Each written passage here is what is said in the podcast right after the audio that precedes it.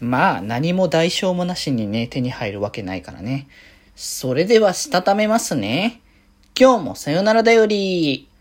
はーい、どうも、皆さん、こんばんは、デジェジェございます。はい、この番組は、今日という日に、さよならという気持ちを込め、聞いてくださる皆様にお手紙を綴るように、僕、デジェジェがお話ししていきたいと思います。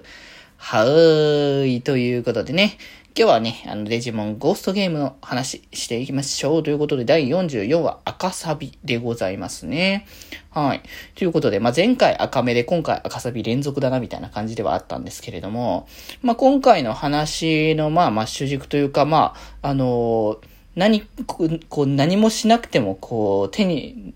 好きなものが手に入るっていうところで、まあ、ただそんな、うまい話があったわけ、あるわけはないっていうところで、まあ、こう現象として、急になんかその建物だけが急にこう揺れ始めて、だったりとか、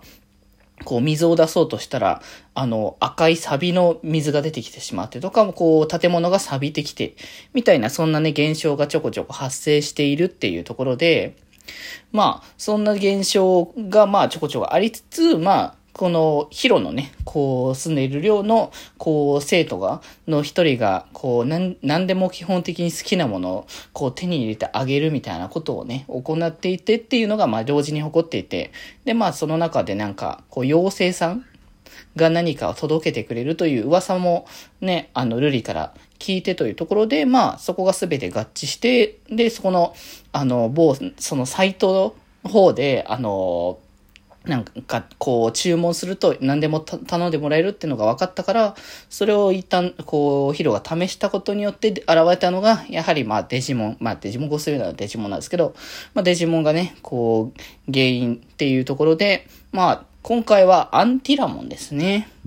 アンティラモンそういう感じのこともできるタイプのデジモンだったんだ、みたいなね。気を操るっていうところで、まあ、気を操った結果、あの、その、鉄分、手を、あの、持って行って、それで物を作っていたっていう まあまあ、それは何もなければね、こう、物を生み出すことはできないからね、というところではありますけれども。でもやっぱね、そこで もう、案の定かもなってって感じですけど、案の定、えっ、ー、と、ジェリーモンがから噛んでたっていうことで まあ、あの、ジェリーモンがそういう商売をこう、やってっていう流れで、まあ、進めていたというところで、ただまあ、それはなんか正式にこう、解除しなければ、こう、依頼は破棄できないっていう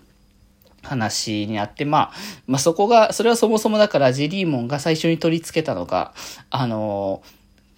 注文者本人からのパソコンからじゃないと、えー、こキャンセルができないっていうね。まあそうなったらなんかそのパソコン使えなくなったらどうすんだみたいな感じとかいろいろ思うところではあったけれども まあでも、あの、そういう状況だからダメだっていう話になって、まあだ、だからそれをできないならばってことでアンティラモンとはバチバチにバトルする流れみたいな感じが、まあできたんだけど、あちなみに今回のアンティラモンは、えっ、ー、と、ウイルス中の方の、えっ、ー、と、アンティラモンということなので、えっ、ー、と、扱い的には、えっ、と、デジモンアドベンチャー02の、えっ、と、ウォレスの方だね。ウォレスの、えー、まあ、パートナーというか、まあ、的な形で、まあ、いた、あの、チョコモンの流れから進化した、あの、デジモンの方だね。そう。あの、テーマーズのね、方に関しては、令和の、令和の方の進化の流れなので、えっ、ー、と、一応そのデータ種になるんでね。あっち、今回出てきたのはウイルス種側のアンティラ。の方で、まあね、似たのが複数あるからややこしいなって感じなんですけど、まあだから、えっ、ー、と、まあ、その、ウイルスからだったら、その、02の劇場版の進化の派生の流れで進化する感じですけど、多分、多分じゃない、えー、データ種の方はまあ、基本アニメとかで出てきてないから、だから、トゥールイモンっていうのになってからのアンティラモンの、えっ、ー、と、デーバ種、デーバのデータ種の方に進化して、まあそこから先はね、あの、まああれですけど、ケルビンとかね、あの、全悪があったりとかしますけれども、まあまあまあ、そういうね、あの、形ではありますが、てか、まあそれは全然関係ないからなんですけど、まあ、ってことで、どうするってことで、なんとかして、その、注文したものを、えー、解除して、まあ、一段落で、まあ、ちゃんとその理由も、理由というかその、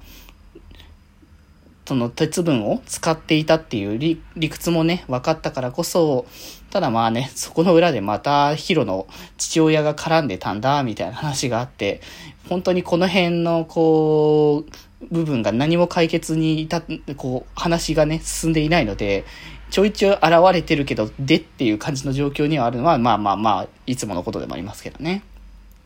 まあ、とりあえずね、その、今回だから、その、清志郎がいなかったのが、その、リサイクルのね、こう、ところで、そこのね、えっ、ー、と、お仕事をしていたってことで、まあ、そこのね、こう、鉄をちょっと活用して、まあ、人間たちにた、楽しんでてか、助けになるものを作ってあげればっていう流れでね、まあ一応一段落という。まあ、最近割とさ、あのー、行為じゃなくて割と悪意前提で、あの、動く敵キャラが多かったから、まあ、久しぶりになんか勘違いみたいなところから流れではあったのかなというところではありましたけどね。